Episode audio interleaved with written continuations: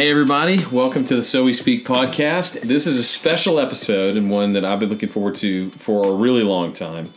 We at So We Speak, our goal is to keep you informed without being conformed to the world. And one of the ways that we like to do that best, and you might be tired of hearing about it by now, is by reading. We are book people, unashamedly readers, and we wanted to do a podcast of best books of 2018. So for the next few minutes, we are going to be talking through our favorite books in various categories, our top five favorites, and what we're going to do is. Um, for those of you that want to listen to a specific section or something like that, we're going to put the times in the show notes so you can skip to whatever you want. Uh, but we're going to break it down by category. Before we do that, though, I wanted to ask you a question. What is your reading routine? How do you go about reading, or what was your kind of reading theme for 2018? That's a great question. Uh, you know, I don't know that I had a theme in terms of topics, but my routine is I like to read all of a book, but I've come to realize that you don't have to read all of everything. Every now and then you'll find yourself slogging through something. So I like to say I've read all of most of my books and most of all of my books. That's a good. That's a good little phrase. And uh, but I do stop when I realize I'm I'm not getting anything out of it. I read two different ways. Pleasure reading, I read slowly. In fact, you can probably see my lips moving when I'm doing pleasure reading. I mean, I, I really do read slowly, kind of savor the story. When I'm reading for learning or business or work, I read much more quickly. I'm more focused, and I'm trying to glean the information out of the book. Uh, typically, time wise, I read every night right before I go to bed. I find that you remember what you read right before you go to bed. I remember when you guys were young and studying, uh, and I did this myself. A great study technique is go over your notes that five or ten minutes right before you go to sleep. So I'm careful what I put in my head right before I go to sleep. Usually I'm reading the Psalms or something, but sometimes a book. Uh, the rest of the time I just fit it in. I learned a great technique from Douglas Wilson, and he uses ebooks. And this is one of the reasons I do use ebooks some, is when you've got a spare 10 or 15 minutes, you can read anywhere on your phone or on your iPad, and you can keep books moving that way. And I found that to be very useful. But as far as me, myself, I know you probably read authors and read a string of authors. I've seen you doing that this year. I tend to read around a cluster of interest. I'll get interested in international politics or I'll get interested in the Apostle Paul, mm-hmm. or I'll get interested in a certain element of theology, and then I'll read three or four or five books around that topic. So as we go through this, you'll kind of see that in these topical areas, I've read a lot of books around one topic. Yeah, there are different people obviously read different ways, and just to go back to your slow reading, I remember listening to a podcast with Russell Moore a couple of weeks ago, and he was talking about his the way that he reads during the year. And one of the things that he said was he will pick something to read slowly throughout the entire year. Hmm. And I know several people that do that. I think Ray Ortlund did that with Jane Austen this year, where on one track of your reading, you're reading something and you're just savoring every page, every line of it, and mm-hmm. reading slowly. And even if your lips do move, there's nothing wrong with that. uh, an interesting thing, I remember in college studying this in our kind of great books course that we took, the first recorded time anybody ever read something and they didn't read it aloud is actually in the Confessions by St. Augustine. Hmm. So he comes upon St. Ambrose reading a book to himself quietly. And he thinks that is so strange. He'd never seen anybody do that before. And sure enough, that's the first time it, it was ever recorded, recorded that somebody uh-huh. wasn't reading out loud. So right. if you move your lips, you are in good company. That's Everybody right. before you know the fourth century uh, was doing that. And as far as you know, reading patterns and things, I mean, reading topics, I think is really really helpful, especially mm-hmm. if you can read multiple points of view on the same issue, right?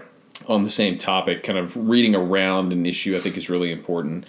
I do tend to read authors. I kind of get obsessed with an author and uh-huh. want to really get inside their head. I want I want to see what they have to say about all kinds of different things. I really want to understand their point of view. Mm-hmm. I want to get to the point where I, I feel like I know what that person would say about something. even if I haven't read them about it, because I've read them talk about so many other things. Yeah. And I, I think too, there's a there's an aspect of reading where you feel like you are getting to know the author by reading their books, and that's one of the most amazing things about reading is you can get to know people who have been dead for a thousand years, Right. two thousand years, just by reading their books. Like you're mm-hmm. encountering their mind through the pages of the book and I really love that aspect of it. So I tend to get on to something and then um, really just dive into that author and read everything I can by them, listen to all the interviews I can, Uh-huh. and just get absorbed in that person for a little bit and then move on to somebody else. And I, I did that, I think, probably six or seven times this year. Some of them will come up through what we're talking, but the first one I got in on this year was Spurgeon. I got on a huge Spurgeon kick. I read Spurgeon on the Christian Life and then just started reading Spurgeon sermons, Spurgeon biographies, Spurgeon's notes about prayer meetings. I mean, everything Spurgeon that I could. And that was like January, February, March. And then just as soon as I had started, I ended and moved on to somebody else. Were you telling me about a book that uh, of Spurgeon's prayers? Am I remembering this correctly? Yes. So there there are two books that I know of that are of Spurgeon's prayers, and one of them I think is called Spurgeon's Prayers. The other one is called The Pastor in Prayer by Banner of Truth. Hmm. And the forward in that book is written by D.L. Moody, and he says that he went to hear Spurgeon preach. And the most phenomenal part of the service wasn't Spurgeon's preaching, although he is the prince of preachers. It was the prayer that he prayed before his sermon. And he would pray for eight minutes, 10 minutes Wow. before his sermons. And the prayers are recorded in this book. And they are unbelievable. They're as good as some of his sermons. And so if you if you're looking for something to read in your devotional time, I would really suggest that book. It's just called The Pastor in Prayer. It's put out by Banner of Truth. You can also get it on Kindle by a publishing company that I can't remember the name of, GHL Publishing or something like that. If you search it on Amazon, you can find it. But that's a great, great thing to read during your quiet time. Mm-hmm. Uh, the other thing I think a lot of people ask is paper or electronic book reading. So, are you a paper book reader? Are you a Kindle reader? You know, I'm ambivalent. I love Kindle. I love the ebook format for a couple of reasons. One, when you go on a trip, you can take as many books as you want. The second thing I like is the Kindle app lets you highlight passages, and then it has a button that will just show you all your highlighted passages. So if you're researching and you're looking for quotes, great thing to do. So I love that. However, I've noticed, and this is consistent with national patterns, my retention is not as good with an mm-hmm. ebook. So I love the feel of a, a physical book and I like reading them. So I end up doing some of each. How about you? Do you have any method to your to your madness? Well, and no, I I think that I like lighter books on the Kindle and reference books in uh, hard copy. And the way I do hard copy, I know that this is going to make some people cringe, but I dog ear the pages like crazy. You can tell how much I got out of a book, but you pick it up and you look at the end of it. If it's dog eared all the way through, I got a lot out of it. And then I highlight like crazy. I don't write. The only time I ever write in the margin of a book is if it makes me mad and I have to rebut that point. And I have two books on my list that I had to write in the margins this this year. But in general, I highlight a lot and I dog ear a lot. Yeah. But reference books that I think I'll go back to, I tend to do in hard copy. How about you? Yeah, it's my rule is not as hard and fast. Mine is mostly uh, if it's cheap on Kindle, I'll probably buy it on Kindle unless it's a unless it's a reference book of some kind. But I, I prefer paper far and away, and I have way more paper books.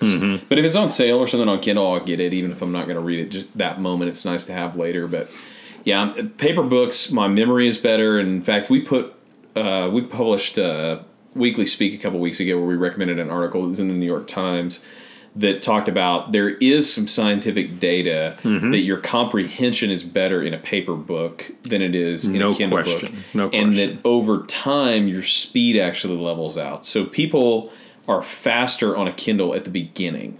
And then the longer you use one, the longer it converges Right. uh, to your paper reading time. So there's really not a major advantage in your in your absorption to reading Right. on a Kindle. but it sure is nice for convenience. It's nice for Right. not having to pack books when you're going somewhere. It's Mm-hmm. nice to just uh, whip out the, the Kindle or the iPad. Mm-hmm. Um, yeah, I'm a paper book reader. I'm an underliner, or I'm, I'm a highlighter. I only use one kind of highlighter. I only do one kind of highlighting. I'm very particular. What color do you highlight It's in? yellow. I think Yellow everything is the else way. is an abomination. I'm with you. Anything else? I'm sorry. Um, and yeah, I dog ear the tops of the, the the pages. I dog ear for important like argument points and that kind of thing that I need to come back to, and I dog ear the bottom of the pages if it's just something that I think is fun or I like or something like Ooh, that. so dual indexing here. yeah, and I'll write Wow. in them too. I mean, it, the resale value of the books that I read is really really low. Although I have to say, one time I gave so in, in seminary we had to read the God Delusion. And the Uh-huh. reason why was to figure out how not to argue for things Right. and logical fallacies and Oh, everything like that. Dawkins is so noted for that. We read the God Delusion, and I was so frustrated reading that book that I wrote all kinds of stuff in the margins. I mean, there is a ton of stuff, and it's all like snarky comments and things like I was having a conversation with Richard Dawkins, which I would love to do, but anyway, so I I let I forgot that I had done that, and I let somebody borrow the God Delusion that that wanted to read it, and after they got done, I was like. They're like, "Do you want your book back?" And I was like, "Oh, it doesn't matter." They're like, "I think you're gonna want this book back." They're like, "I would have paid twice as much for this book just to get the snarky comments in the margin." So I, I'm a book writer. It helps you when you come back to it. I mean, does, not everybody can can remember what they read, and I certainly can't a lot of the time. There was a book yesterday that I was looking up for my dissertation. I was like, man, I got to work this in. I got to finish this book. And I got it off my shelf and I opened it, and it turns out I've already read it. Yeah. But I didn't remember reading it at all. So obviously my comprehension was not very good on on that book. But um, I like I like the paper books. It's a flat industry, but uh, the ebook industry is as well. So That's true. You know, one thing for those listening that are couples or just have friends, the the bad thing, one of the bad things about an ebook is you can't lend it to someone else. Mm-hmm. And one thing I think is great for married couples is one of you read the book, highlight your favorite parts, give it to the other, and let them read it because it's really interesting to see what your spouse or your friend has highlighted. And so you can't do that with an ebook. you can't do that when you're dating, or else it feels like you're subtweeting him. you, re- you you read a book, you highlight stuff. It's almost like, hey, you need to pay close attention to this. Yeah. So I want to break these down by categories. Just go through and, and talk about some books that have really impacted us, books that were really good in these various categories. So let's start with just Christian books. Just reading for the Christian life.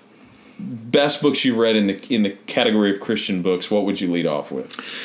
Well, let's see. I I did a uh, an author uh, read this year, and it was for Stanley Hauerwas, the theologian. I read a number of his books, but two that stand out to me is there is a Stanley Hauerwas reader, great way to get into his work, and then I really like. Uh, the Work of Theology is the name of the book. The Work of Theology by Stanley Hauerwas. Just really insightful. I found that I resonated with some. Some of it challenged me. There are some of his points of view. He's a pacifist, for example, that uh, I don't agree with, but it was very challenging. Uh, I really liked reading those books. We had Peter Williams at Crossings recently. He just released a book called Can We Trust the Gospels?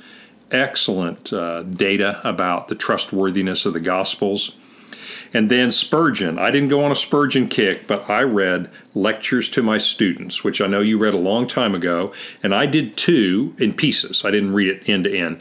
And I picked it up this year and went back through it, and it is a gold mine. That It, is be on one of my top five Lectures to My Students uh, by Charles Spurgeon. I read Francis Chan's Letters to the Church, and Mm-hmm. if you like Francis Chan, you'll like this book. And it's a good book. I, I enjoyed it. But if you if you're a Francis Chan fan, I think you'll also like this. I think we may both have read Ross Douthat, the uh, editorial writer at the New York Times, wrote To Change the Church. He is a Catholic. He's writing about the Catholic Church and particularly Pope Francis and his impact on the Catholic Church. Yeah. I'd have to say that I learned more about Catholicism from reading this book. I mean, I don't know that I needed to know that much, but it was very fascinating learning that much about Catholic history and Catholicism. Another one I think you've also read. Nancy Pearcey wrote a book called "Love Thy Body" about mm-hmm. sexuality. Yeah. it's going to be on my top five because she her thinking is so crystal clear. It's not polemic, you know. It's not just a screed against transgender or against homosexuality. It's a really well reasoned, well written book. And then finally, a perennial favorite. I've read this many times, but I'm going through this book with two different groups this year Working the Angles by Eugene Peterson. It's one of his three pastoral books, and Working the Angles talks about the uh, pastoral calling of prayer, uh, reading the word, exegesis, and basically what he calls spiritual formation, but what he means by that is entering people's lives and helping them see what God is doing. That is, I need to read that book every couple of years. It's really refreshing. Yeah. So, those are some of the titles that I read in the Christian category this year. Love Thy Body was definitely one of my favorite books. It, one of the one of the best books I've read when it comes to growing in my own knowledge, but also in the engagement with what's going on in our culture. It's the, the book is interesting because it is a biblical theology of everything that has to do with the body. Mm-hmm. So it covers everything you can imagine that has to do with your body. So we typically think sexuality, homosexuality, transgenderism, those things are all in the book, but also things like euthanasia, Right. eating disorders. Um, the body politic is one of the the chapters where how our bodies are used politically and seen in terms of war and peace and capitalism and advertising. It was just a very good book. Her ability, so she's a Francis Schaeffer disciple. So her ability to see things philosophically is really, really good. But she incorporates so much data into Right. her writing Right. that you come away feeling like you're an expert on situations. I would say her book on that, and then um, Ryan Anderson's book, When Harry Became Sally, were two of my favorite books on that topic that I read this year. In addition to that, um, probably the best book I read that was just a Christian reading book was God Took Me by the Hand by Jerry Bridges. So I had read Pursuit of Holiness, Practice Right. of Godliness, Respectable Sins, and I think this book came out four or five years ago before he died, and I had never even heard of it until this year. And it was it was actually the first book I read in in 2018 was this book, God Took Me by the Hand, and it is a short, probably 150 page book that's an autobiography of Jerry Bridges' life.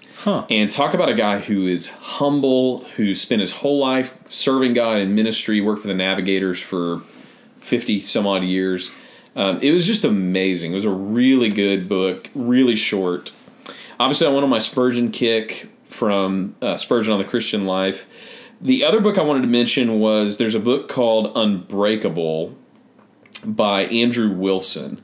And it is a tiny book. It's probably 100 pages. You can read it in, a, in one sitting if you want to. And it is about what Jesus said about the Bible. So there were a lot of books on the Bible this year. Right. Some of my research is in is in stuff on the Bible, and so I, I really like this stuff, blog on this stuff a lot. And this was the best short book to give you a sense of what Christians should believe about the Bible. And he's really clever in the way that he orchestrates the book because he starts with what Jesus said about Scripture, what Jesus said about the Bible, and builds off of that. And so Right. it diffuses a lot of the conversations that we have about the Bible, where it's like, well, what about the Old Testament saying this, or what about you know the red letter saying this, or whatever. Right. He says, no, let's just take what Jesus said about the Bible and begin to build our case. And it turns out you can build a great case for inerrancy, inspiration, high authority of the entire Scripture, just based on what Jesus said about the Scriptures for Right. inspiration. That rounds out my uh, Christian books. Second category I want to talk about is history and biography. I know this is an area we both really enjoy. Um, what, what were the best history books and biographies that you read this year? Well, I read a bunch. I've shortened it down here a little bit. Uh, I got on a kick again. I know I said I read in topics, but I also got on a Paul Johnson kick. I've read a lot of Paul Johnson's books. He's a historian, biographer. I love the way he writes. Uh, he wrote a great book on the history of the Jews, which I would commend to you in terms of just well written, easy to read, uh, not necessarily a Christian perspective the way you and I would think of it, but well done. But he wrote several biographies. I would highly recommend his biography on Churchill because it's very short. I mean, all of these books I'm about to tell you, I don't know how many pages, maybe 150, 180 pages. They're all really short books. Uh, Napoleon, Darwin, Socrates. Uh, he wrote a book called Brief Lives, and these are short vignettes of people he had actually met. So I read seven or eight biographies. I would I'll tell you the one that I enjoyed the most. I know that we both like Napoleon, but I read his biography of Napoleon and learned a lot of things I didn't know about that period in the 19th century. That was very interesting to me. Yeah, his Napoleon was really good. Um, there's another Andrew Roberts, who I know we'll talk about here in, in yeah. a little bit, has kind of the big version of Napoleon that was really good. I read that last year. Mm-hmm. Paul Johnson is great. He's he has mastered the 200 page biography. Exactly. If you want to know about somebody, but you don't want to spend a ton of time reading an 800 page biography, he is your guy. See if he's written about whoever it is you want to know. Read him first. He's written a ton yes. of them. Yeah, well done. I read. Uh, I know that Ron Chernow wrote uh, the Grant biography, but I read Alexander Hamilton because I had mm-hmm. not read it, and it was well done. He's going to be the. I found out the other day. He's going to be the speaker at the uh, installation of Congress. Oh, excellent! In, in, January, excellent. So he's a. He'll, I mean, a historian like that would be a great choice. Here's a book that you recommended to me that I read. This is a great historical figure, the biography of Bill Belichick by Ian yeah. O'Connor, and you told me that this would go be a book that went down in the ages, and I think you're right. Yeah, it was a good book. I to me be, I am a Belichick fan, mm-hmm. and, and if you hit stop on the podcast right now, then then you can do that. But I'm a huge Belichick fan. I think he's the greatest coach of all time. The only thing that frustrated me a little bit about O'Connor's book is that he had from the get go in his mind that he wanted to prove to you that Belichick is a cheater. And yeah. even from his like school days and his first coaching opportunity, he uh-huh. makes like some comment in like chapter three about Belichick cheating at racquetball or something like that. and you're just like, oh, here it comes. And sure enough, for the sure rest enough. of the book, every step along the way he he'll have like a little editorial comment about but you know there were some ways that maybe bill was pushing the envelope doing things that other coaches weren't and uh-huh. i didn't appreciate that from ian o'connor but overall it was a really good book you'll learn a ton about not just Belichick, not just football, but about winning, about right. leading, about fighting through adversity. Exactly. It's, it's a great book. You know, I did not realize because I'm not a big fan or you know, hadn't followed him how much uh, defeat he had mm-hmm. suffered before he became. Most people today, you think of Bill Belichick, you think, oh wow, you know, he's that coach that has won so many things that's not his history, and I think it was very inspiring. He really didn't have to start from the bottom too. I mean, he you know his first job with the with the uh, Giants or no, his first job with the Jets. Jets he's uh-huh. cutting film for free. Yeah, trying to make ends meet just because he liked it so much. He grew up the son of a football scout, probably most, one of the most famous football scouts in NFL history, college football history, and. Uh, he loves it so much that he will cut film for the team for free, free. just to be a involved in what they're doing. Wow. You, you have to respect that. Well, historically, uh, and that one more biography, the new Churchill biography, which I'll let you talk about by Andrew Roberts. But I also got in a little cluster of political books. I read uh, the book What Happened by Hillary Clinton, trying to come to terms with how in the world she lost this election. I read the book Fear by Bob Woodward. That's his expose of life inside the Trump White House. Uh, I also read a book, I just didn't jot it down here, but Ken Starr wrote a book about the Whitewater investigation. Now, that's going back several decades, but basically the whole Clintons, Trump thing, a lot of history, a lot of uh, stuff there that I thought was insightful. And then one kind of off the wall, Victor Davis Hanson, whom I know that you know, uh, famous historian, wrote a book called The Second World Wars. Mm-hmm. And he basically talks about World War II, but he talks about it as there are actually several different wars going on. And he's right. And I thought that was a nice treatment of World War II. And the thing about history and biography that's interesting to me is I I didn't even like to read until I was in college, but I definitely didn't like to read history or biography because I thought it was lame. I thought, why sit around and memorize facts and dates and that just there's nothing that interests me in that. Um, and then I realized it was when I was in I think I was a senior in college. I was in this history class that you had to take. It was a gen ed I had saved till my last class senior year, and the history professor there showed us in the class that history is not about dates, it's not about facts, it's not even about what happened. You have to tell what happened so that you can do history, which is why did it happen? How did it happen? What can we learn about it? Who are the people involved? And once I realized that, and once I found out that reading history is about finding people that can tell great stories, Uh-huh. people that have insight into what's happened, how we got to where we are. History is unbelievably entertaining to read, but you got to find the right people. And David McCullough is one of those people. He's a master at including just the right pieces of information to paint the picture of the story that he's trying to tell. So I read several books of his this year, um, but my two favorites are actually little collections of his work. The first one is called Brave Companions, and that book is about a lot of the pioneer westward expansion figures that you probably haven't heard of. There's some famous ones in there, like Alexander von Humboldt is in there. There's a period from when Teddy Roosevelt goes west and becomes a, a rancher for a while. But then there's a lot of people that you haven't heard of in there either, and they're about little 30, 40 page vignettes of their lives. And he's just the best storyteller. And I actually listened to a lot of that book on Audible, and he reads Oh. it, which is really good. Then there's another book of his called The American Spirit, and it's a collection of all the graduation uh, commencement addresses that he's been asked to give over the last 30 years. So he's given them at colleges all over the place. He gave one at like the the bicentennial of, of several buildings in Philadelphia and Washington. Mm-hmm. He has spoken to Congress. He's spoken to presidents, and these are his best addresses hmm. and they're all about certain places, certain times. There, it's it's just a really good book. It will give you a lot of pride and a lot of interest in the founding of our country, what this country stands for, who the people were that really shaped it.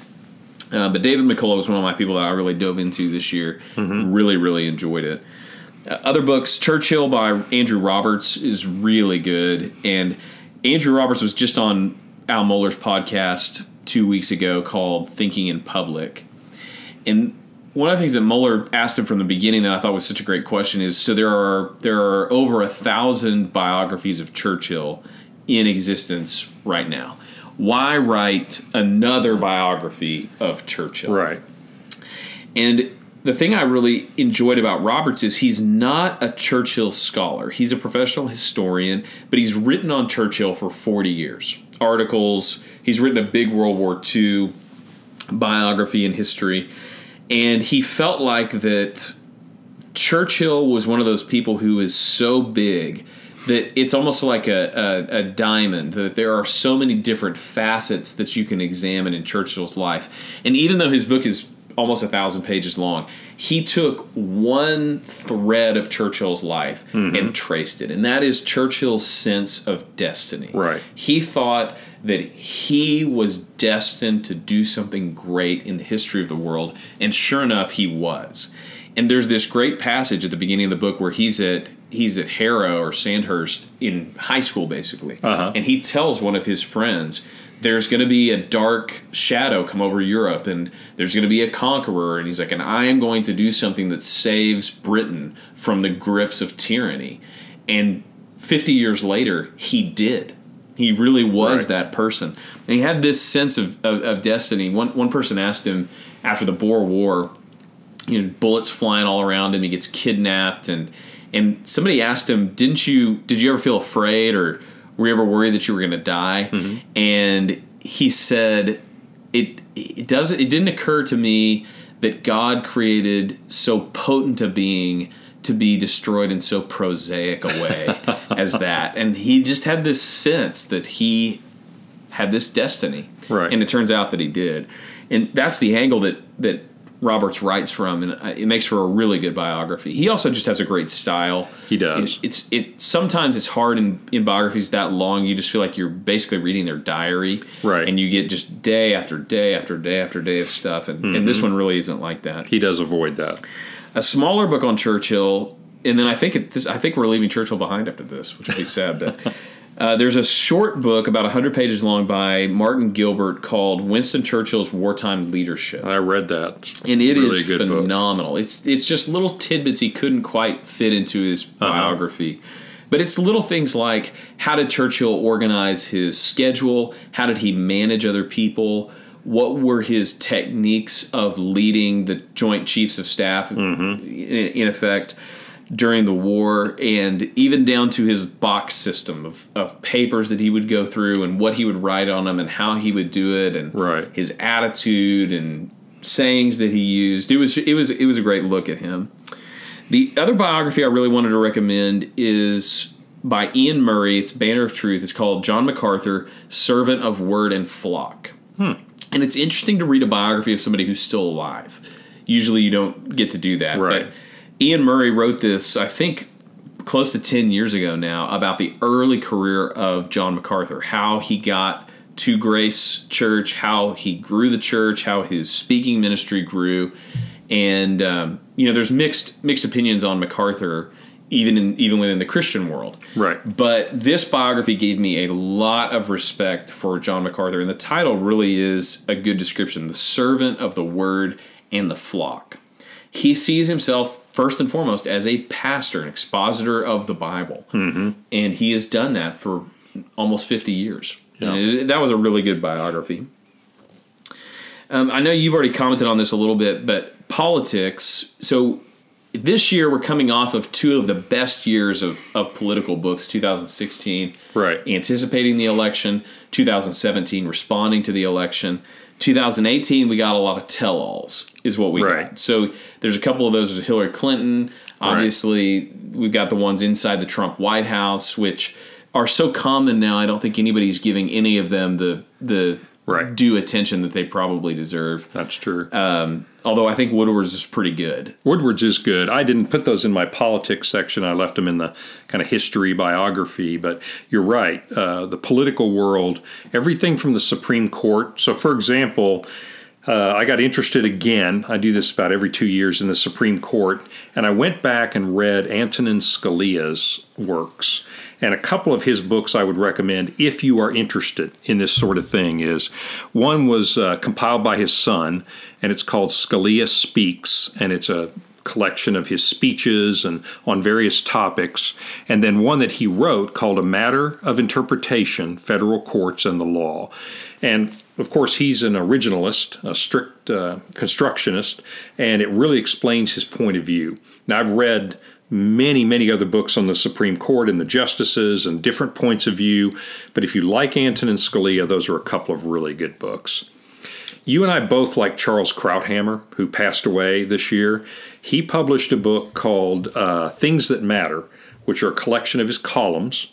Uh, was not published this year. It was published uh, maybe two years ago, and it's quite good. But then after his passing, his son Daniel collected. Uh, he had almost ready to publish a second book called The Point of It All, and that came out this year. And I think The Point of It All by Charles Krauthammer is just excellent commentary on political topics, all kinds of things, from liberty to freedom to immigration. Uh, I think you and I both read Ben Sasse's book, uh, The Vanishing American Adult. And then I think you may be reading his uh, latest book. yeah them As well. is a good is a good book And then I know that we both read, because we read it in a group uh, discussion, Jonah Goldberg's uh, Suicide of the West. So those are just a few that I enjoyed in the political realm. Yeah, uh, one of the things I enjoyed about politics this year is since it's not quite things have not quite heated up for the 2020 election. Right. But it, we're enough past 2016 that people aren't writing about it anymore. I feel like we got a little node, uh, almost like an eye of the storm, where some really good political books could be published that don't that aren't just reactive. And one of those I thought was uh, the coddling of the American mind. It, mm-hmm. it, may not be totally political, but it deals with a lot of the political. Um, unrest that we have, a lot of trends in society. That was a book that I blogged through for six or seven weeks. There was just a yeah, lot. Great there. blog entries. It was it was a really good book. Another one that I really liked was Francis Fukuyama's book Identity, mm-hmm. and his take on identity and the, the fusion of individualism on the one hand and group identity on the other hand. The uh-huh. way that identity politics actually plays with this detached sense of self, right, uh, and the way that we see each other his book was really really good. Uh, it's a great read and it's pretty short, pretty pretty easy to read. Hmm. Two books that kind of stood in opposition to each other that were interesting were The World as It Is uh, by Ben Rhodes, who was President Obama's speechwriter, uh-huh. former national security advisor, and then uh, The Briefing, which is by Sean Spicer. Right, I read that too. President yeah. Trump's uh, communication his director. spokesperson his, for a while. Yeah. So the interesting thing was both of these people started out very low in the organization of a successful presidential campaign. Uh-huh. And uh, Ben Rhodes was interesting because his was an apology of the Obama presidency. So he has an axe to grind in that he doesn't think that Obama's been remembered by the American people like he should have been. Mm-hmm. So the book ends up defending the Iran deal. Right. They talk about Obama as a storyteller. And I will say the best thing about the book is you'll go away with a sense that you know and enjoy President Obama as a person. Which, from what I've heard and from what I can tell, he seems like a good person. He seems like a guy that's really likable. That's why he's been uh-huh. so successful. It's just I don't agree with anything that Ben that Ben Rhodes said in the book of right. substance. Right. And that that would be my critique of it is not the politics of it. Of course, you could differ with political points in both of these sure. books. It's that Ben Rhodes didn't have anything to say that was substantial and insightful for a guy that had been the national security advisor right. for President Obama. It was basically a hagiography. I mean, it yeah. was a praise for Obama as opposed to giving any insights into the thinking behind some of the decisions. He'll talk about the decisions and why they're good decisions, but he won't talk about how did you get to this decision? What were the yeah. factors that you calculated? I yeah. agree. It didn't have much substance to it. It didn't. And in Spicer's book, I don't even think I, I don't think it wanted to have any substance. It's just kind of a tabloidy, uh-huh. behind the scenes. And Sean Spicer, for for all appearances, seems like a pretty lovable guy uh-huh. in the uh-huh. book. He loves our country. He was in the Navy before he got into politics. It seems like a pretty good guy.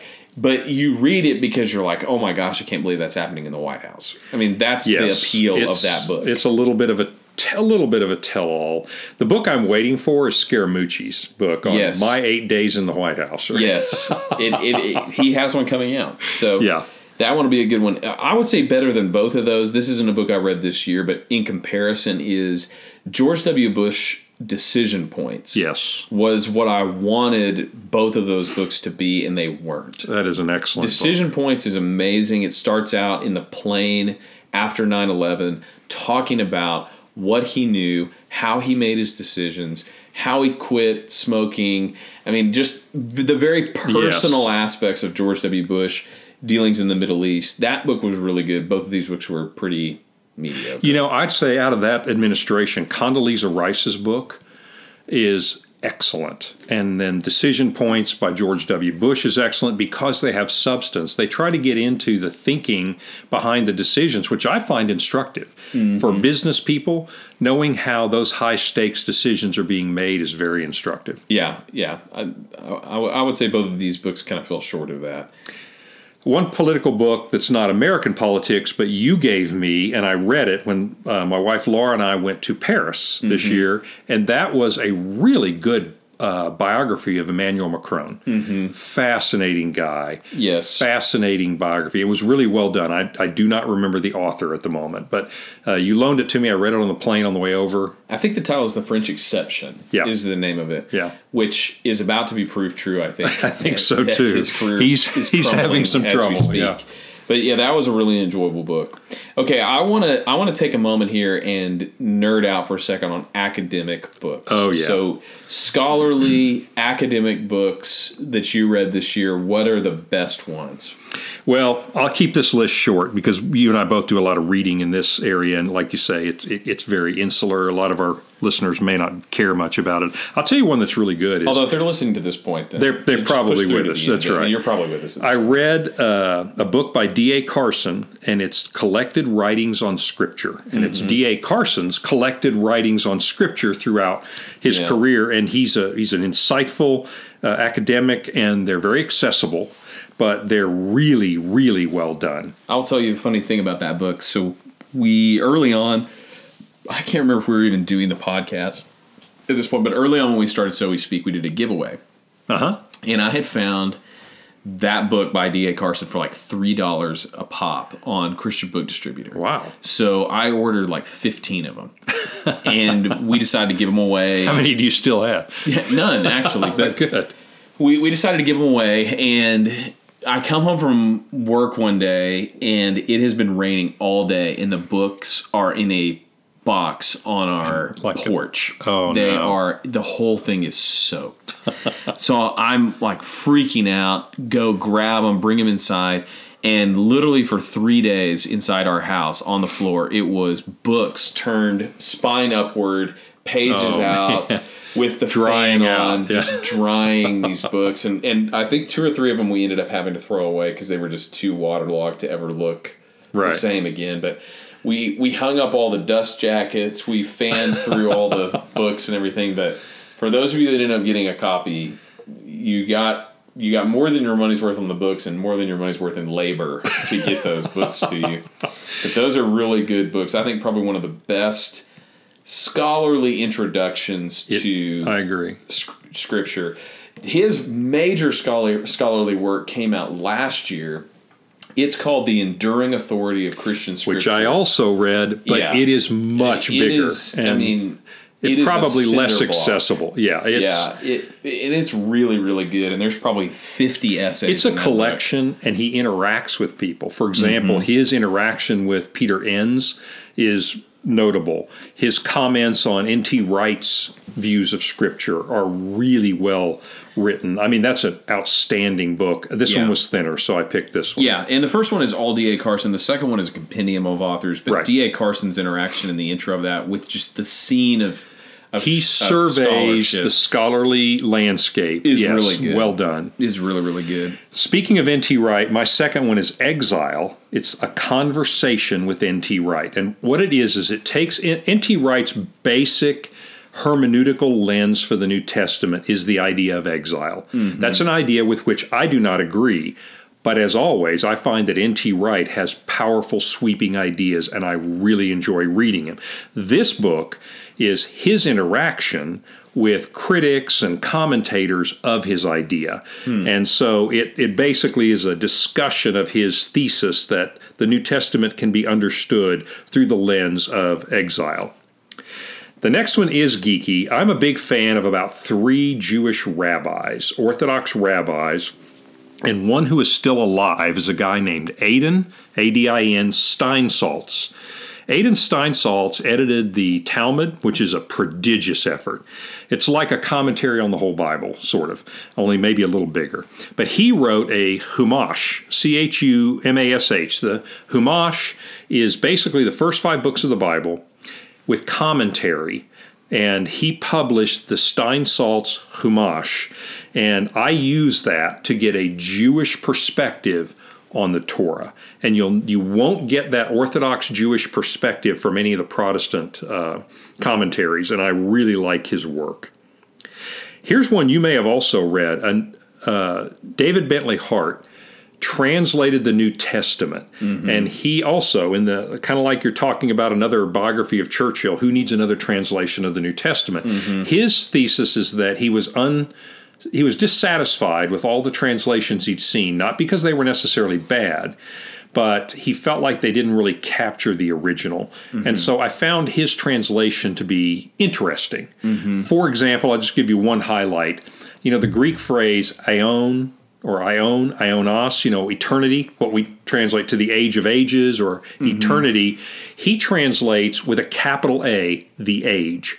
Hmm. And what he's trying to do, he's not like Rob Bell trying to deny that that phrase means eternity. He's simply trying to introduce the Jewish idea that eternity is the next age to come. Yeah. So, for example, that's an example of some of the different things mm-hmm. he does. I know he and N.T. Wright went back and forth on that translation. Yes. They both have a translation of the New Testament.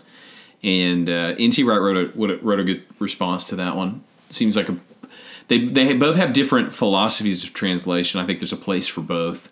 Uh, but it's interesting to watch two scholars go back and forth on something like a translation yes. of the New Testament. You have to be really interested in translation yeah. for that, but it is interesting if you are. Speaking of which, uh, Tyndale House at Cambridge published a Greek New Testament this year, and they took a different approach than most of the Greek New Testaments that we have. And I think it's fresh and it's very interesting.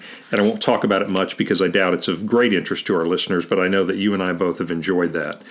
I was teaching Romans this fall, and just in time for the second half, Tom Schreiner's new commentary on Romans mm-hmm. came out, and so I got to use it. And yeah. Schreiner, just a premier New Testament scholar. Yeah.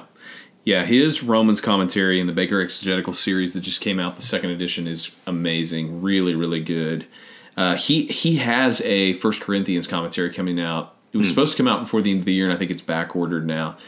Uh, but yeah, I really enjoyed that volume from Schreiner. It's technical. I mean, it's a right. big commentary. It's not one I would read probably in my quiet time or something. But if you're doing research or if you're going to teach Romans, it is a, one of the gold standard Romans commentaries. Well, my final book on my academic list, this isn't all I've read, but this is one I think everybody might like, is Crossway put out an ESV study Bible, but it's the ESV Spurgeon study Bible. Mm-hmm.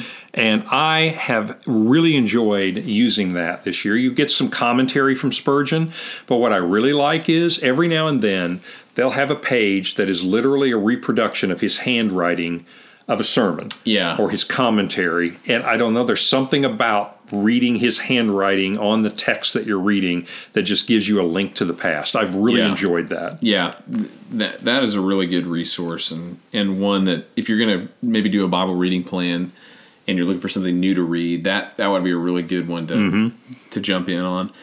Um, I just finished a, a, volume on sanctification by Michael Allen. He's a he's a RTS professor, and it is in this new series on Christian dogmatics. And they're scholarly, they're engaging with with scholarly material, but they're not hard to read. They're pretty short. Like I think this one was less than 300 pages. And if you want an intro into sanctification beyond just a devotional mm-hmm. uh, reading about it, this this would be a good book to start with. They've done justification, they've done atonement, they've done the Holy Spirit in that series. They're almost all uh, Reformed Theological Seminary guys that are doing this series together, and they're they're really really good. Um, you know, most of the academic stuff I read this year, I didn't even enjoy while I was reading it, uh, whether it was dissertation stuff or or or other things. But I have a couple others I want to recommend. The first one is a book called Where Mortals Dwell by Craig Bartholomew and it is a theology of place.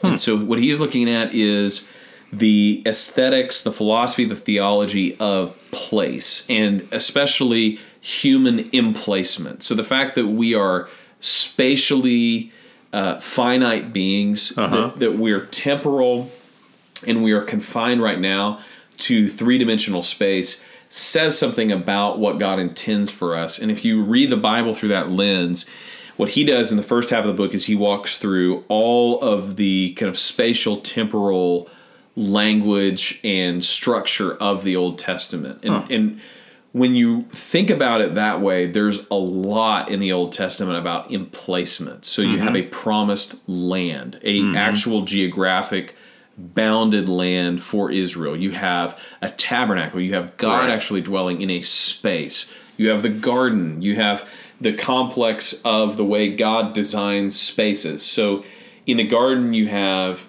the garden, which is the, the, the smallest area. Then you have Eden, right, which is a land, and, and sometimes you miss this in the early chapters of Genesis.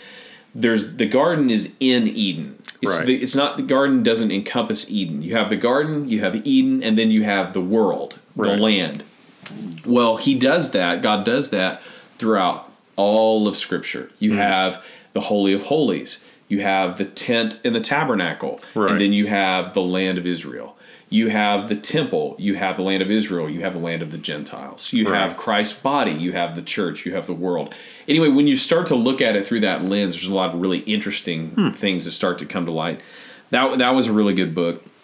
On vacation this year, I read this book on memes, and it is part of a series put out by MIT. They're little handbooks, and I think there's maybe 200 of them now. Hmm. And I've read the one on post truth and the one on memes. And this was a professor.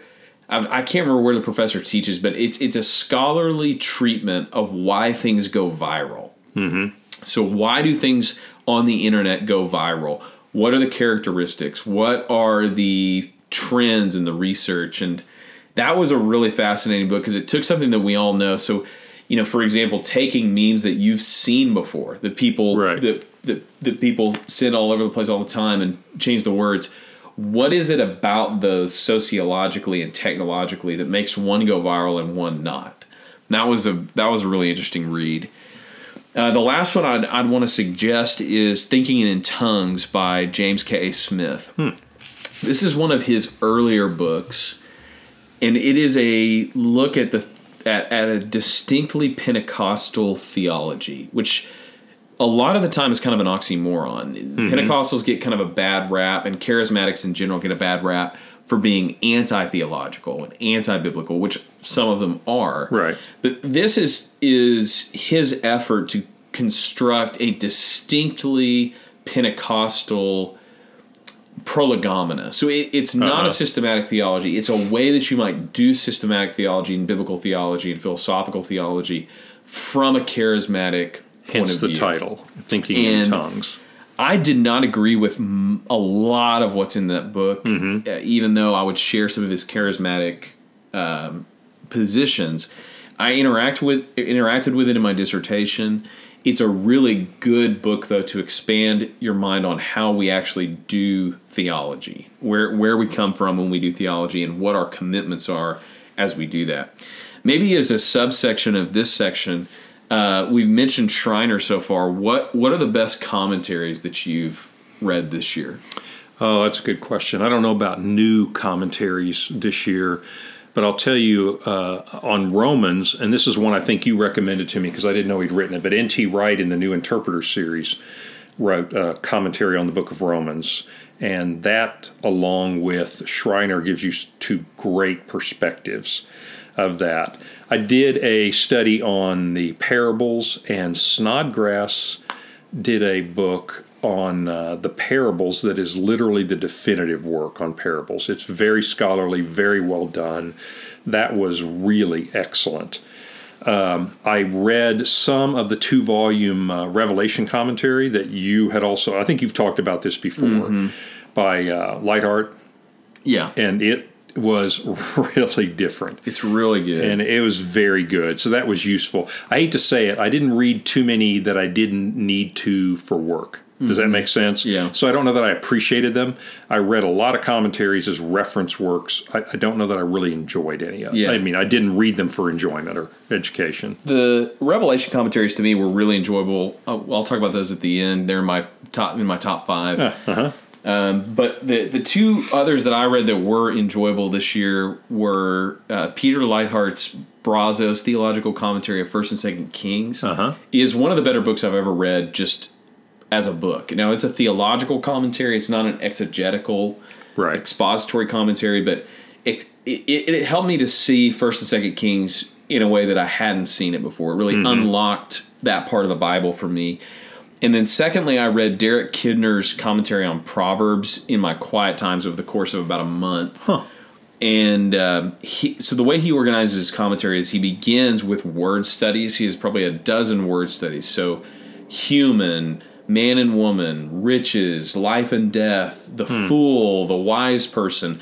And he does a survey of those things in light of Proverbs. And and honestly, if you if you just read that, it would be worth it in that book mm-hmm. to look at how Proverbs displays the different types that it presents. Right. And the, my major takeaway from that book, and, and we've written an article on this on on So We Speak, is that the book of Proverbs is not a if you do good things you'll get good things if you do bad things you'll get bad things. It is a look at what does it look like for godliness to put on work clothes and go out and do the work of God in the world. That's mm-hmm. really what Proverbs is portraying. Um, and sometimes I think we're tempted to read Proverbs like it's an aberration from the gospel of grace. And it's really right. not. It's kind of a as a Christian, how do you fulfill the things that God has called you to? Well, do what the proverb says. Right. Not to earn God's favor, but to reflect to reflect God's favor in love and grace. Good point. Um, Kidner's Proverbs commentaries in the Tyndale New Testament series. Hmm. Those are the perfect ones to read if you want a little bit more in your quiet time, hmm. um, more than like a study Bible. That series is, is great. So we have two, we have one more section and then our top five, and this is the section maybe I've been looking forward to the absolute most out of all of these, and that is what books did you read this year that were completely, totally overrated? And the reason I wanted to include that is because there are so many books that are overrated. So many books that are overrated. And one of my pet peeves is I've been reading people's lists, book, end of the year book lists. Uh-huh. And somebody will probably do this to our book list, and that's fine. But sure. So many lists. I sit there and I look at their books and I say, these are not the best five books that you read. There's right. no way these are the best five books you read. These are books that you feel like you should recommend for whatever mm-hmm. reason. Either because your friend wrote this book or you know the publisher that you're signed with wrote this you published this book or you just think people need to think about this topic yes and so you recommended this book and I can't stand lists like that. I want to know what you actually enjoy. What you enjoy. What did you enjoy right. reading? But I feel like there are so many books today that would have been better TED Talks than books. Right. I mean, you've got about a chapter or two of really good, insightful con- content. Right. Or about 20 minutes of good spoken material. Right. And the rest of the book is just fluff. Mm-hmm and it's not to say that these aren't good authors. I don't want to give anybody the impression that just because a book is overrated means that the person is overrated. Right. It's just everybody, you know, puts out a book from time to time, even the really good ones that I feel like, man, did that really need to be a book? Right. Like, I'll, I'll lead off. One of my favorite authors in the Christian world, Kevin DeYoung. Yeah. Kevin DeYoung is awesome. He's written a lot of good books. But his book on the Ten Commandments that came out this year, it was good for the first 30 pages mm-hmm. and he really did have some great ideas probably two or three blog posts worth of ideas uh-huh. about the role of the ten commandments in the christian life uh-huh. so responding to a lot of the old testament new testament grace and law I mean, right. that that was really good but then what he did was he had maybe a 10 to 12 page chapter on every one of the 10 commandments, mm. basically telling you what Jesus tells you about the 10 commandments in the Sermon on the Mount. I mean, it's like, don't murder, but also, guys, we need to be careful not to be angry at people because that's what Jesus. I mean, right, ten times. Yeah, yeah, nothing really insightful about each of the Ten Commandments, right. and those are the books where I'm like, I wonder if this was a better idea than it was a book. Right. I know exactly what you mean. The, another one I wanted to mention. Th- this is one. There's a book called Paul and His Team. And when I first saw this book, I thought, man, this is going to be awesome because it was a leadership book written from the perspective of what can we learn from Paul and his associates in the New Testament. Right. Because one of the things I think people forget is Paul is not a lone ranger. He has a network of almost 100 people in the New Testament that he mentions that he's doing work with that he knows. Of course, you've got right. the inner circle like Timothy and Titus and Epaphroditus and and yeah, uh, people he all those launches people. out. Uh-huh. So I thought, man, this is a great idea, mm-hmm. and it just didn't. It just work. wasn't. it, it, it, just didn't work. I still want that book to be written because I yes. think that would be a really good book. But uh-huh. this one, this was not it. Wow. Well, I have a couple. First, one I've mentioned is the Hillary Clinton kind of ex explanation of what happened. And that book, I think everybody thought, okay, this is going to be some deep, dark secrets of what went on and insider info. And it just wasn't. It was pretty much a rehashing of the basic excuses that you'd already heard. So it was hyped. and it didn't live up to the hype. Mm-hmm. Another one uh, that I read, William Paul Young, the author of The Shack, wrote a book called Lies Christians Believe. Now, even from the title, you realize that it's one of those books that seeks to deconstruct Orthodox Christianity at some level or another. Mm-hmm. So I didn't go into it thinking that, oh, I'm going to agree with a lot of what this book says.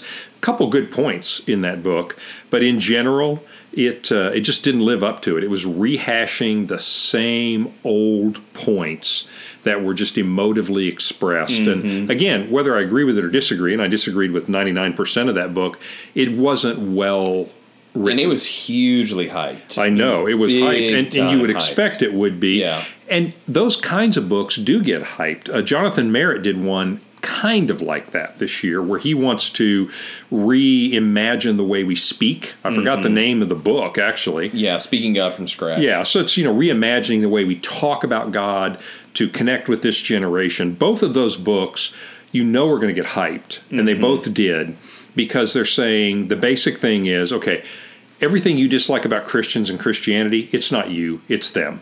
Yeah. That's basically what these books are saying, and neither one uh, really fulfills their project. Neither one makes a good yeah. argument. You know, I have two categories of books that I don't like. When I finish a book and I didn't like it, but I thought, well, maybe somebody else will, I'll give right. it away. And these fall in the other category, and that is I'm not even going to give this away. Yeah. And so they got filed uh, in permanent storage out in the dumpster. Yeah, this is our don't waste your time. Yes, section. exactly. We are doing you a service. Don't even don't yes. even read these. I, I, I'm not not even going to pass it on. Okay, now this may end our relationship on So We Speak because I know that you like David Foster Wallace, and I am willing to stipulate that David Foster Wallace is a brilliant writer. So I listened to you for years talk about this guy. I picked up the David Foster Wallace Reader. And boy, that's overrated. Uh, I just could not get into it. Everybody knows that it's cooler to talk about liking David Foster Wallace than exactly. it is to actually read David Foster Wallace. But I tell you what, to me, the the kind of chic David Foster Wallace readers talk about Infinite Jest, and there yes. was a little thing in the New Yorker yeah. about not reading Infinite Jest, but talking about reading Infinite Jest. Yeah, it's hilarious. That. I, I don't think I could ever bring myself to read that. What I like about David Foster Wallace is his nonfiction essay writing. Yes. Like Consider the Lobster is right. really good. A supposedly fun thing I'll never do again. I do did again. like a supposedly fun thing I'll never do again. Really good. Though I, I could vouch for those. But yes, on the whole, David Foster Wallace is a cooler social phenomenon, I think, than he is an actual author. So when it comes to David Foster Wallace, you can put me into the Office episode with Michael Scott when he gets asked, Have you read David Foster Wallace? Read him? I own it. But no, I haven't read it. yeah, yeah that, that's where he is with most people. It's I cooler think. to own it than to have read it. That is so, so cool. sorry, yes. that one I just couldn't get into. Well, I have one that, that may be the same way for you. I thought Suicide of the West was one of the most overhyped, overrated books of you the year. Jonah didn't live now, up to the I like Jonah Goldberg, and I, I thought he had some very good ideas in that book. Yeah. But that was, I mean, how long was that book? Like 400 pages? Yes. That book could have been 200 pages easily. And it I might still have made my list for most overrated book as a 200 page book. There were some really good fundamental ideas in the book about how the miracle of the West is being undermined by our society, by our trends. That was really good. But there was also just an endless amount of data and right references to different books and hate writing on Jean-Jacques Rousseau that was enjoyable, but ultimately I'm not better for having read that. I agree. I enjoyed it too because I don't like Rousseau, but you're right. I'm and not it, better for having And we read, read it. as a group. It was uh-huh. fun because it, it, it there were enough things in there that it made for good conversation, but it was like after like week 3 or 4 it was like I really want to be done with this book, and we discussed it for maybe ten weeks, and it, it, it was not a ten weeker. Definitely not a 10 Weaker. You know what's better, by the way? This isn't overrated, but Steven Pinker, not Christian uh, guy, but he wrote uh, The Better Angels of Our Nature. Yeah. And then the newest one I have, but I have not yet read Enlightenment Now. Yeah, Enlightenment Now. He doesn't talk about exactly the same things, but his social commentary mm-hmm. from a positive perspective is very interesting. And yeah. frankly, I enjoyed reading him more than I did Jonah. I think of all the books in this category, probably the best one and this is cliche, but just go read 12 Rules for Life by Jordan Peterson. It's better than any of the rest of these books. It probably Yeah. is number one. Coddling the American Mind is number two. Yeah. 12 Rules for Life is long. Um, I, I've found that people have a better luck listening to the audiobook Right. of 12 Rules for Life, which is Right. read by Jordan Peterson. Uh-huh. But yeah, in this whole category, there's a lot of overrated books. True. I think that one actually was really good. The 12, 12 rules. Rules for Life. I did too. Uh, Peterson's an interesting phenomenon. We've talked about him before. He's on my business list, my leadership list. Uh, 12 Rules for Life is one of my top books on that list, which we uh, haven't talked about maybe in another podcast. But I, I agree. I think you'd get more out of 12 Rules for Life. Other overrated books. There is a new series out on Jonathan Edwards by Owen Strachan. Hmm. It it's a multi-volume, and I think I think the ones that are on a specific topic are probably better. But the intro one is supposed to be an, an introduction to Jonathan Edwards' thought and life, Hmm. and it's pretty short. If you don't know anything about Jonathan Edwards, it might be a good introduction to him. If you do know anything about Jonathan Edwards at all, completely totally overrated. It has kind of devotional things at the end. It's just a very weird mix of things Uh-huh. when it comes to Jonathan Edwards. I thought that was pretty overrated. Um, this pains me a little bit, but uh, because I think this author has written some good books and he's very controversial. But Mark Driscoll came out with a new book this year called Spirit Filled Jesus. And say what you will, I've sworn off Driscoll after the Mars Hill thing, but the stuff that he wrote before Mars Hill collapsed was really good. His Yeah. early books, Confessions of a Reformission Rev, Uh, that was uh, good. w- was really good. The Resurgence uh, was really good. Um, I can't vouch for his books on marriage or sex or anything like that. Right. Uh, his doctrine book is still really, really good. But he wrote a book called Spirit Filled Jesus this year that was kind of the, the cliff notes of his sermon series on Luke from years ago. Uh-huh. And it was terrible. wow. I couldn't even finish it. It just it was saying nothing. Lots of stories about kids, a couple of interesting observations. Overall, did not deliver Hmm. on on what I expected. Last one I would mention is a book I actually read a couple weeks ago called Atomic Habits. Hmm. And it is it is this year's award winner for should have been a TED Talk. Ah, It is about how we construct habits and how we break them. And the guy has a really cool story. I actually saw this recommended on several lists because the idea, in and of itself, of making things uh, really easy to acquire if you want it to be a habit, and then putting distance between yourself and the uh, kind of the take up of what creates habits and how he practically flushes that out. They're, they're good ideas, and if you really are looking to break some bad habits, go look up this guy's blog, or maybe he has done a TED talk or something. But this book is probably 300 pages, and unless you are skimming it, it is not worth your time. Definitely not worth your time. Well, I feel like we've done a great public service by warning people off some of these. yeah, I, just stay away from these. Now, okay, so we, we, actually do have a surprise last category. Let's get your leadership books, and then I want to see if we if either of us have read any fiction this year because I know we're Oh, going to have some yes. listeners out there being like, "Where are all the fiction books?" Um, and uh, my response would be, "We already mentioned the God Delusion, so that's that was the best fiction this year." But go ahead with your leadership. Okay, books. I'm just going to make this one short. Uh, best in that category Deep Work by Cal Newport. amazing. Excellent book on focus and uh, paying attention. Here's one that's not nearly as good, but I also read So Good They Can't Ignore You. Deep Work is your pick there. Jordan Peterson, 12 Rules for Life. The Way of the Seal by Mark Divine. Is uh, basically several ideas on taken from SEAL training of how you can be better. This number five on mental toughness is good. I don't know if you want to buy the whole book for that, but that chapter, mm-hmm. get somebody to fax you that chapter, and you will have read the best of the book. Get somebody to Did we fax, just get somebody to fax fax, it to you? Yeah. yeah.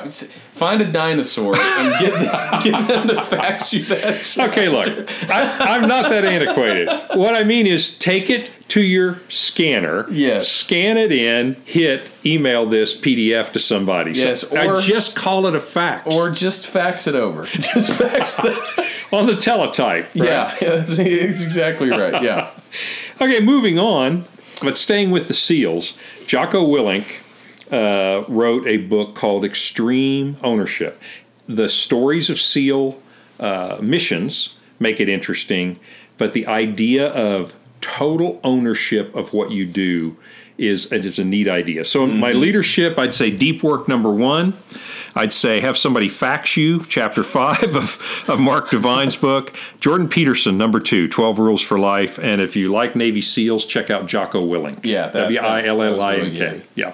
How about so you? A couple weeks ago, um, Ben Sasse went on the uh, by the book column of the New York Times, and he got roasted because he said he intentionally does not read modern fiction, and that was just the worst thing you could have said apparently because Twitter just erupted with he you know doesn't read anything that's good and maybe he would be a better person if he would read some modern fiction I share his aversion to modern fiction. I try to read one modern fiction book a year just to remember what it's like to not like modern fiction, basically.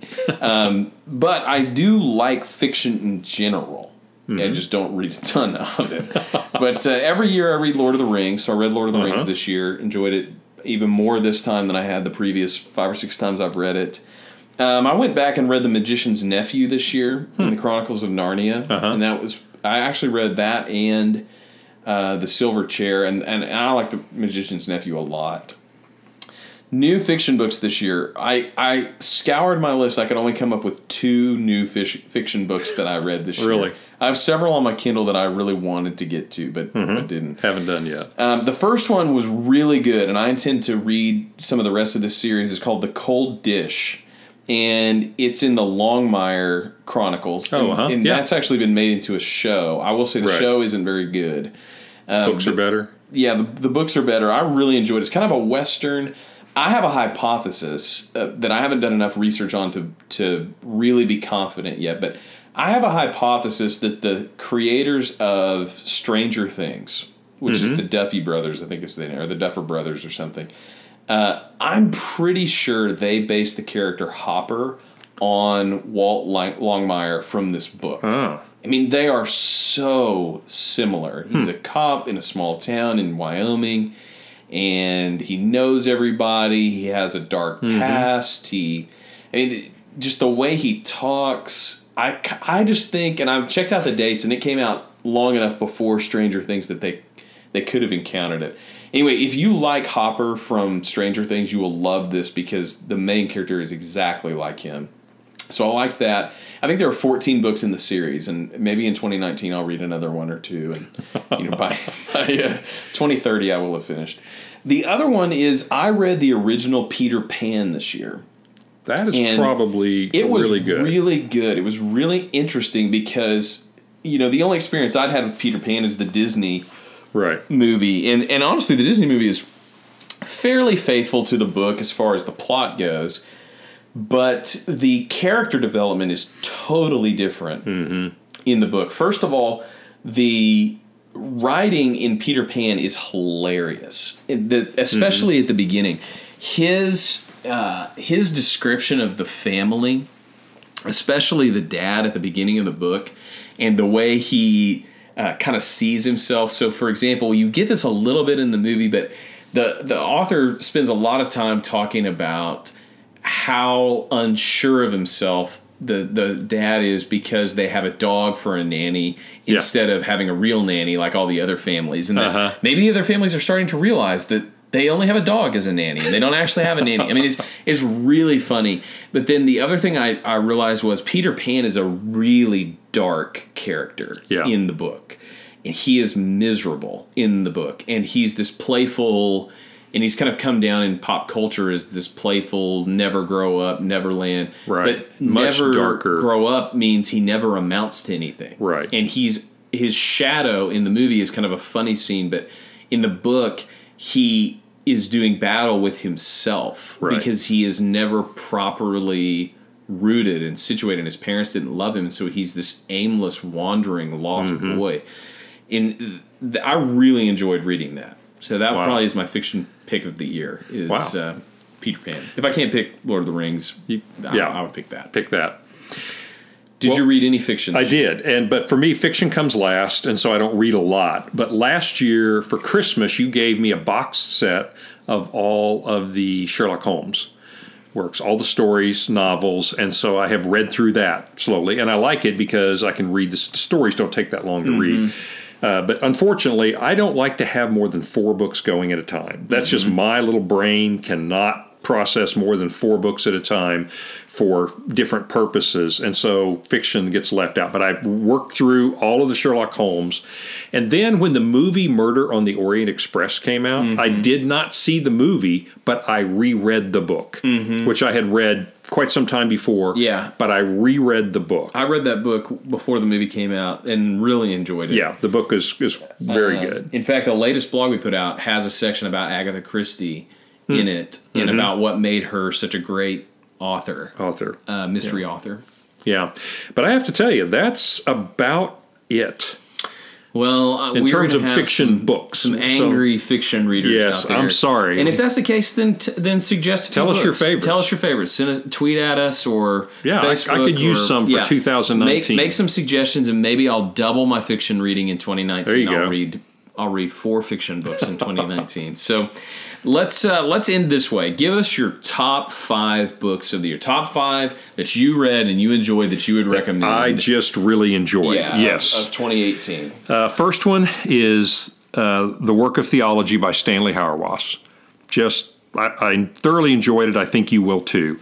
Lectures to My Students by Charles Spurgeon. It's a thick book, but you don't have to read the whole thing. You can read a lecture at, at a time, and I like that. That you know, you feel like you're not a hopeless task. But that's my number two. My number three is Love Thy Body, Nancy Pearcey. I mean, it is a little bit more. Uh, uh, information oriented, but I think you'll find it. Her views on this are just really give you some clarity.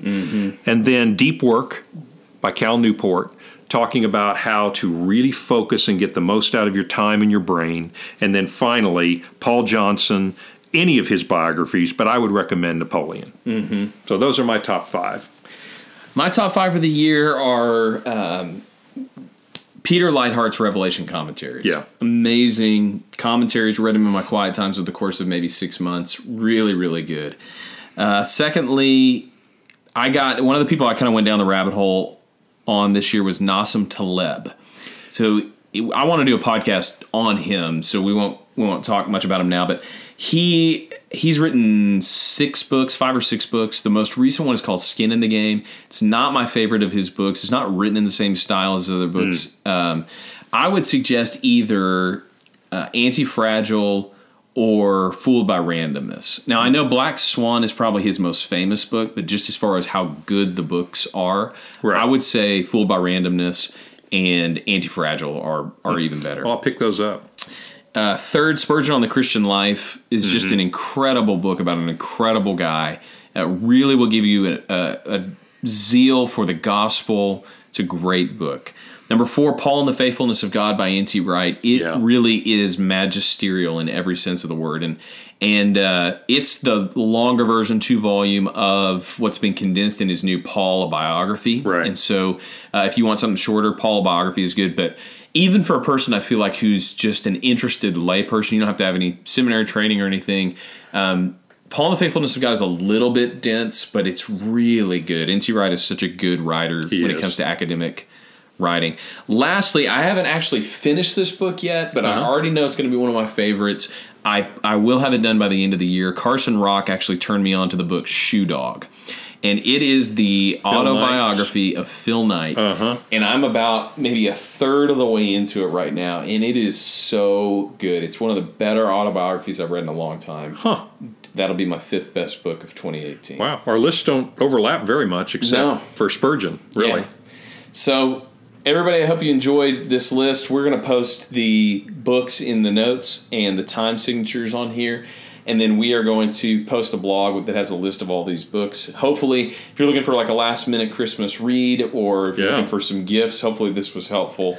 Um, we will come at you with one more podcast this year next week, and you're going to want to tune in for it. If, if anybody, uh, by the way, happens to need a copy of David Foster Wallace's Reader, I can hook you up with one. Yeah, we should have done a category of books we would like to give away the most uh, to get out of our hands. But anyway, uh, thanks for listening. We'll talk to you guys next week.